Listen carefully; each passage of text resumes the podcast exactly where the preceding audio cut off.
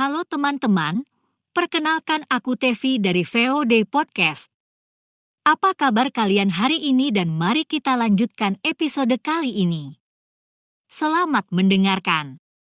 Bab 5, dia itu Dr. Marson. Marson berbalik untuk menendang salah satu dari mereka. Tendangannya langsung mengenai jantung orang itu. PV50. Orang itu terpelanting, lalu memuntahkan seteguk darah dan mati di tempat. Dia bahkan menimpa beberapa orang di belakangnya. Kemudian, Marson menggabungkan tinju dan tendangannya. Setiap gerakannya yang tangkas melayangkan nyawa seseorang. Tidak ada luka berat maupun luka ringan. Hanya ada kematian. Dalam sekejap, delapan orang meninggal. Namun, Marson baik-baik saja. Dua belas orang yang tersisa saling memandang dengan cemas. Mereka takut hingga mundur beberapa langkah. Tidak ada yang berani menyerang Marson lagi. Apalagi Dian. Dia kaget hingga memucat. Kali ini adalah pertama kalinya dia bertemu dengan orang yang begitu hebat. Melihat adegan-adegan tadi, jantungnya hampir berhenti berdetak. Pada saat ini, Morrison seperti iblis di mata ketiga belas orang itu. Iblis yang mampu membunuh manusia dalam sekejap. Morrison mengisap rokoknya lagi, lalu berjalan menghampiri Dian. Mata dinginnya memancarkan niat membunuh yang mengguncang hati.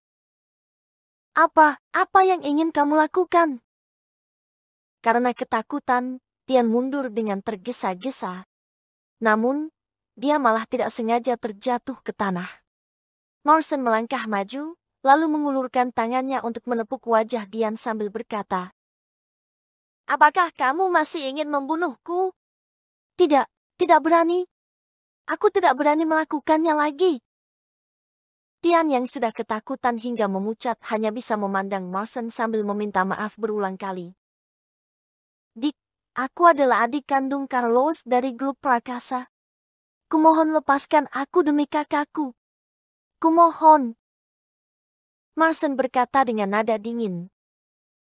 Kamu berani mengancamku? Tidak, tidak. Tian buru-buru menggelengkan kepalanya. Namun pada kenyataannya, dia memang sedang mengancam Marson. Marson terkekeh, lalu berkata, tidak apa-apa. Ancamlah sesukamu.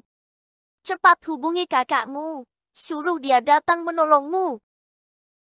Niat membunuh melintas di mata Dian, tetapi dia malah berkata, Aku tidak berani. Aku tidak berani. Ku suruh telepon ya telepon. Ujar Marsan dengan marah. Tian diam-diam berkata dalam hatinya, kamu sendiri yang cari mati. Lalu, dia pun menggertakkan giginya sambil berkata, Baik, aku akan menelpon. Dia segera menelpon Carlos. Kak, ada orang yang ingin membunuhku. Cepat bawa lebih banyak orang untuk menyelamatkanku. Apa? Bisa-bisanya ada orang yang ingin membunuhmu? Nada bicara Carlos dipenuhi dengan amarah. Apakah kamu sudah mengatakan bahwa kamu adalah adikku? Sebenarnya, dulu Carlos tidak begitu melindungi adiknya. Namun, sejak mengetahui hidupnya akan segera berakhir dan putrinya mengidap leukemia, dia menjadi sangat menyayangi adik laki-lakinya ini. Keluarga Prakasa hanya terdiri dari dua bersaudara. Kalau Carlos dan putrinya meninggal, Dian adalah satu-satunya orang yang akan meneruskan garis keturunan keluarga Prakasa. Inilah alasan mengapa Carlos begitu melindunginya. Aku sudah mengatakannya. Tapi bajingan ini malah menyuruhmu datang untuk menyelamatkanku. Kalau tidak, dia akan membunuhku. Tian melanjutkan. Aku membawa 20 bawahan dan delapan dari mereka sudah mati. Mendengar penjelasan Dian, Carlos kaget. Siapa namanya? Marson. Apa? Marson. Kamu, kamu, pada saat ini, Carlos seperti disambar petir. Semua wibawanya lenyap dalam sekejap. Dia berbalik bertanya. Morrison, Morrison, mana yang kamu maksud? Coba deskripsikan penampilannya. Tian mulai tertekan. Kenapa kamu begitu lamban hari ini? Aku akan segera dibunuh, tapi kamu malah terus bertanya. Bajingan! Carlos tiba-tiba mengumpat Tian. Pada saat ini, hatinya seakan tenggelam ke dasar laut. Dia teringat akan kejadian siang tadi, soal Morrison berjanji untuk mengobatinya dan putrinya. Selain itu, Morrison juga memberikan dua resep obat kepadanya. Sebelum makan malam, Carlos dan putrinya masing-masing meminum obat yang Morrison resepkan, Lalu mereka pun menyadari bahwa kondisi mereka membaik. Sang putri mengatakan bahwa dia tidak merasa kesakitan lagi. Sedangkan Carlos merasa otot dan tulang-tulangnya menjadi bertenaga serta pernapasannya menjadi jauh lebih lancar. Obat itu adalah obat ajaib. Bahkan Master Valerio pun mengatakan bahwa dua resep obat itu adalah resep rahasia pengobatan kuno yang sangat berharga. Sekarang, Carlos menganggap Marson sebagai dokter genius yang akan menyelamatkan nyawanya dan nyawa putrinya. Kalau Carlos menyinggung Marson demikian, Marson mungkin tidak akan bersedia mengobatinya lagi. Carlos tidak masalah kalau dirinya meninggal, tetapi putrinya. Memikirkan hal ini, Carlos sangat emosi. Kalau orang yang disinggung Dian adalah Dr. Morrison, Carlos pasti akan menghajar Dian mati-matian. Serahkan ponselmu kepada Tuan Morrison, ujar Carlos dengan nada berat. Eh, baik. Tian Gan melakukannya, tetapi pada akhirnya dia tetap menyerahkan ponselnya kepada Marson. Marson mengambil ponsel itu, lalu berkata dengan cuek. Tuan Carlos, apakah kamu tidak berencana untuk datang? Dokter Marson, memang benar itu Anda. Hawa dingin melintas di hati Carlos dan suaranya pun sedikit gemetaran. Maaf, Dr. Marson, adik saya sudah menyinggung Anda. Saya akan segera ke sana untuk menyelesaikan hal ini dan saya janji akan menanganinya dengan baik. Marson bisa mendengar kepanikan di suara Carlos dan dia pun dapat memastikan bahwa Carlos benar-benar tidak mengetahui hal ini. Kamu tidak perlu datang kemari, selesaikan saja dengan caramu. Baik, baik.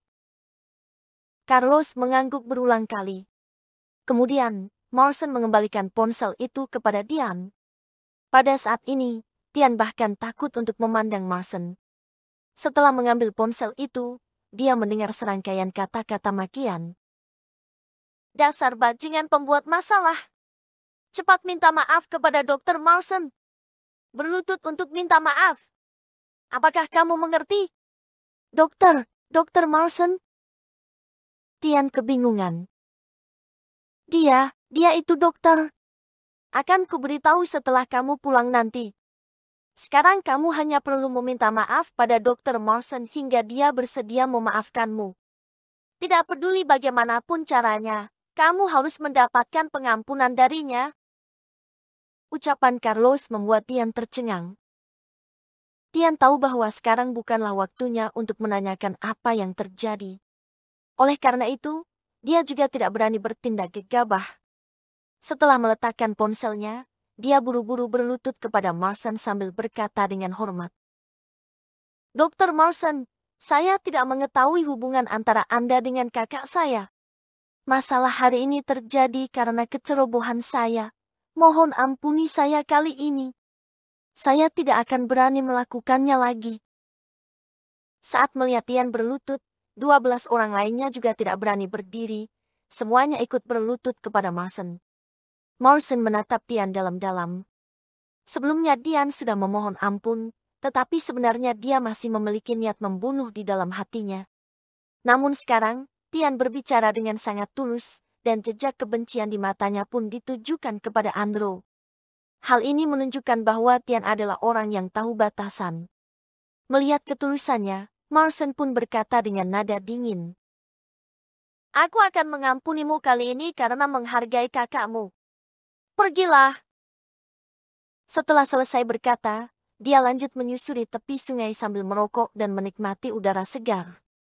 Sedangkan Tian yang sedang memandang punggung Marson dari kejauhan secara otomatis mengembuskan napas lega. Setelah bangkit dari tanah dan memikirkan hal yang baru saja terjadi, dia benar-benar merasa dirinya seperti baru lolos dari bencana maut. Andrew sialan! Tiba-tiba, Tian menggertakkan giginya dan meraung dengan nada rendah. Dia berkata dalam hatinya, Andrew harus diberi pelajaran. Hal ini bukan hanya untuk ditunjukkan kepada Marson, melainkan dia juga merasa dirinya sudah ditipu oleh Andrew. Sebelum beraksi, keluarga Prakasa tetap harus mengumpulkan informasi terlebih dahulu. Berdasarkan informasi yang diberikan Andrew, tertulis bahwa Marson adalah seorang petani. Namun berdasarkan situasi saat ini, Morrison tidak mungkin adalah seorang petani. Keterampilan semacam itu bahkan melampaui keterampilan teratas Carlos. Bahkan Dian pun merasa aura Morrison sebanding dengan aura kakaknya. Bawa pulang sobat-sobat yang meninggal. Tian menahan amarahnya untuk sementara waktu. Setelah mengurus pemakaman para bawahannya, dia akan pergi menemui kakaknya untuk memperjelas situasi. Kemudian, dia akan menyerang Andrew. Tak lama kemudian, Tian bertemu dengan Carlos. Tia! Begitu melihat Tian, Carlos langsung melayangkan tamparan ke wajahnya. Tian pun tidak berani berkutik. Carlos berkata dengan nada dingin. Aku sudah memperingatkanmu beberapa kali. Setelah memperoleh informasi mengenai target dari orang lain, kamu harus menyelidiki latar belakang target dengan teliti. Kenapa kali ini kamu begitu ceroboh? Kak, bukannya aku tidak menyelidiki. Tian melanjutkan. Hanya saja, aku kurang teliti. Sudahlah. Carlos berkata dengan nada dingin.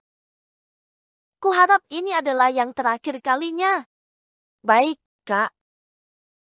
Tian menundukkan kepalanya. Dia tampak seperti anak kecil yang melakukan kesalahan.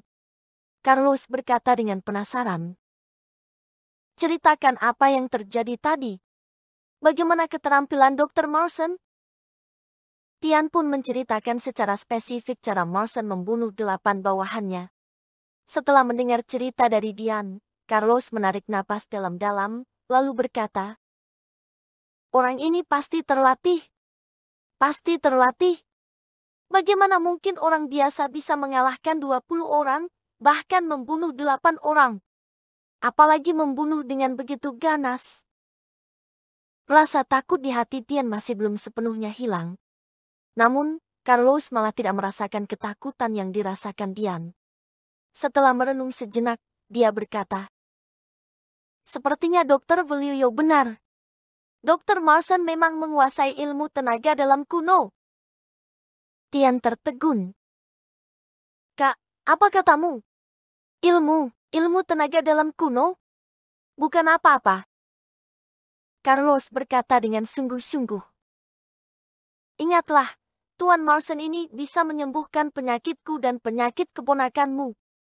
Jadi, dia itu dokter genius. Kalau kita bisa menjalin hubungan baik dengan orang sepertinya, kelak kita akan memiliki satu nyawa tambahan. Apakah kamu mengerti maksudku? Tian berkata dengan kaget.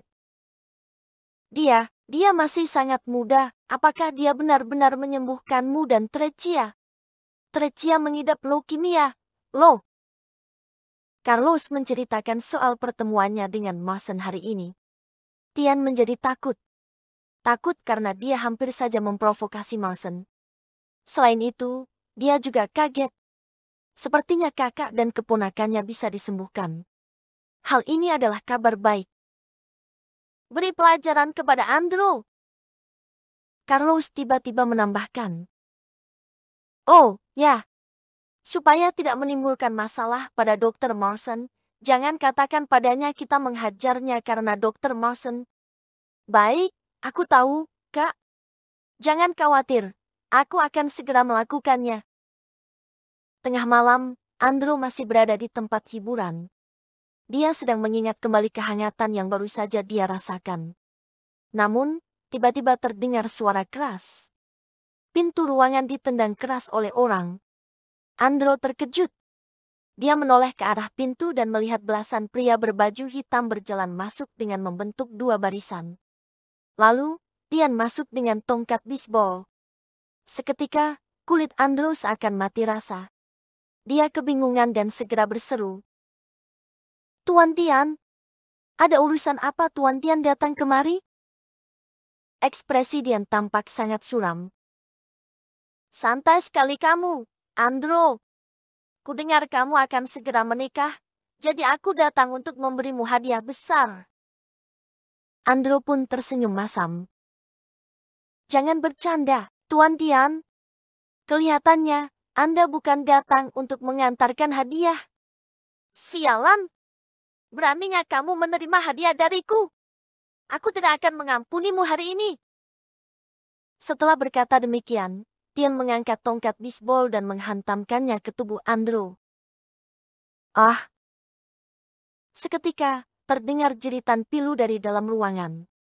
Keesokan paginya, di rumah sakit pusat. Alex duduk di samping ranjang Andrew dengan ekspresi muram. Tian tidak mengatakan apa-apa. Tidak, ayah, ujar Andrew sambil menggertakkan giginya. Saat ini, sekujur tubuhnya dibalut dengan kain kasa dan terlihat beberapa memar di wajahnya. Untungnya, otot dan tulang-tulangnya tidak cedera. Tampaknya Dian memang berniat untuk memberinya pelajaran saja, tidak berniat untuk melumpuhkannya. Kalau tidak, dengan temperamen kejinya Dian, dia pasti akan menghabisi Andrew semalam. Andrew berkata dengan tertekan. Ayah, Ku dengar setelah Zain mati, Tian membawa orang pergi mencari si Udik Marsen itu. Tadi aku mengutus orang untuk menyelidiki hal ini dan mendapati bahwa Marsen baik-baik saja. Keluarga Prakasa berbalik menyerangku pasti karena menerima uang dari Marsen. Alex menyetujui ucapan Andrew. Sepertinya memang begitu. Tapi kita tidak sanggup melawan keluarga Prakasa. Kita hanya bisa menyerang Marsen. Andro berkata dengan kesal. Ayah, kita harus membunuh Marsen. Dia bukan hanya pulang untuk mengacaukan pernikahanku, melainkan juga untuk menyelidiki insiden yang terjadi beberapa tahun lalu. Selain itu, dia pasti ingin merebut kembali perusahaan yang ditinggalkan ibunya. Alex tampak khusyuk. Pulihkan dirimu dulu, kita akan menunda pertunangan dan pernikahanmu sampai cederamu pulih. Mengenai Dian dari keluarga Prakasa yang berani menerima uang dari kedua belah pihak, aku akan memikirkan cara untuk memperingatkannya. Keluarga Timawan bukanlah keluarga yang mudah disinggung. Sedangkan si Mawson itu, aku akan membunuhnya secara pribadi. Aku gagal membunuhnya lima tahun yang lalu, tapi lima tahun kemudian, Aku ingin melihatnya mati dengan mata kepalaku sendiri. Segini saja untuk episode kali ini. Jika teman-teman suka dengan podcast ini, teman-teman bisa mendengarkan episode lainnya dan ini Tevi dan kalian mendengarkan VOD Podcast. Dan terima kasih telah mendengarkan.